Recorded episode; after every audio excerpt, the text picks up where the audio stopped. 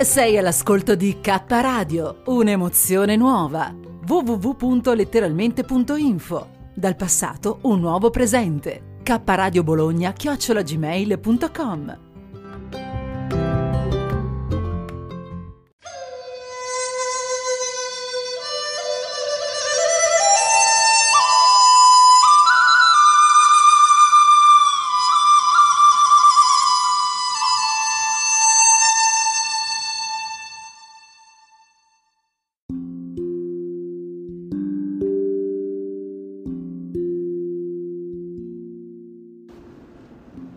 La Bhagavad Gita è universalmente riconosciuta come il gioiello della saggezza spirituale dell'India, esposta da Sri Krishna, Dio, la persona suprema, al suo grande devoto e amico Arjuna, con i suoi 700 versi fornisce una guida completa a chi desidera intraprendere il cammino della realizzazione spirituale.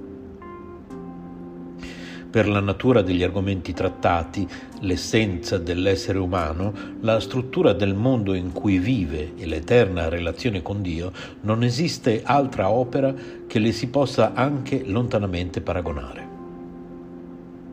L'autore delle traduzioni e delle spiegazioni è Sua Divina Grazia Bhaktivedanta Swami Prabhupada, il più grande studioso e insegnante di filosofia vedica al mondo, il più recente rappresentante di una successione di maestri spirituali perfettamente realizzati, che ha origine da Krishna stesso ed è rimasta intatta nel tempo.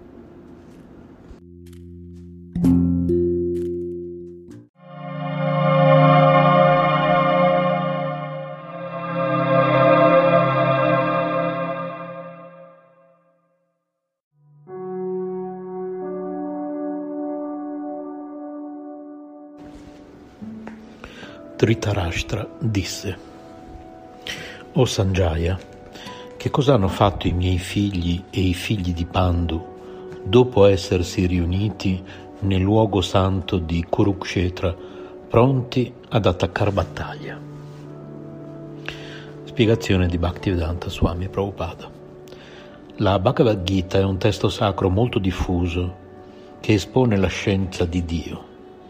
La Gita Mahatmya, le glorie della Bhagavad Gita, ne riassume il contenuto e ne consiglia uno studio molto attento sotto la guida di un maestro totalmente votato a Shri Krishna.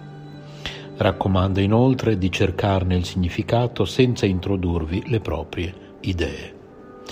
La Bhagavad Gita stessa suggerisce come studiare e comprendere il suo contenuto con l'esempio di Arjuna, che capì, senza interpretarlo, l'insegnamento ricevuto dal Signore stesso. Chi ha la fortuna di apprendere questo sapere da una catena di maestri spirituali che risale a Krishna, senza introdurvi nessuna interpretazione personale, acquisirà una conoscenza superiore a quella che si potrebbe ottenere studiando tutte le scritture vediche o tutti i testi sacri del mondo. La Bhagavad Gita non contiene soltanto il messaggio di tutte le altre scritture rivelate, ma anche verità che non si trovano da nessun'altra parte. Quest'opera ci dà la perfezione della scienza di Dio perché fu enunciata direttamente dal Signore stesso, Sri Krishna. Questo è il suo carattere eccezionale. Il dialogo fra Dhritarashtra e Sanjaya, come lo riporta il Mahabharata, mette in primo piano questa grande filosofia. Il Signore, venuto in persona sul nostro pianeta per guidare gli uomini, la rilevò, rivelò sul campo di battaglia di Kurukshetra, terra sacra, luogo di pellegrinaggio fin dai tempi immemorabili dell'età vedica. La parola Dharma Kshetra, letteralmente luogo dove si compiono i riti del sacrificio, è carica di significati in questo contesto, poiché è la persona suprema, niente meno che Dio, che si trova al fianco di Arjuna sul campo di battaglia di Kurukshetra. Il padre dei Kuru, Dhritarashtra, dubita molto che i suoi figli possano riportare vittoria e domanda al suo segretario Sanjaya che cosa hanno fatto i miei figli e i figli di Pandu Egli sa bene che i propri figli e quelli di suo fratello minore Pandu sono riuniti sul campo di battaglia di Kurukshetra, ben decisi a battersi, ma vuole essere sicuro che i suoi figli e i loro cugini non siano giunti a compromessi e allo stesso tempo vuole rassicurarsi sulla loro sorte. Dhritarashtra teme molto l'influenza del luogo sacro sull'esito della battaglia, poiché i Veda ne parlano come di un luogo di sacrificio dove discendono anche gli abitanti dei cieli e sa che la sua influenza positiva favorirà Arjuna e i Pandava grazie alle loro virtù. Sanjaya, discepolo di Vyasa, possiede per la grazia del suo maestro il privilegio di vedere ciò che accade sul campo di battaglia senza spostarsi dal palazzo del re Dhritarashtra. Conoscendo il suo potere, Dhritarashtra gli chiede di descrivere ciò che accade sul campo di battaglia.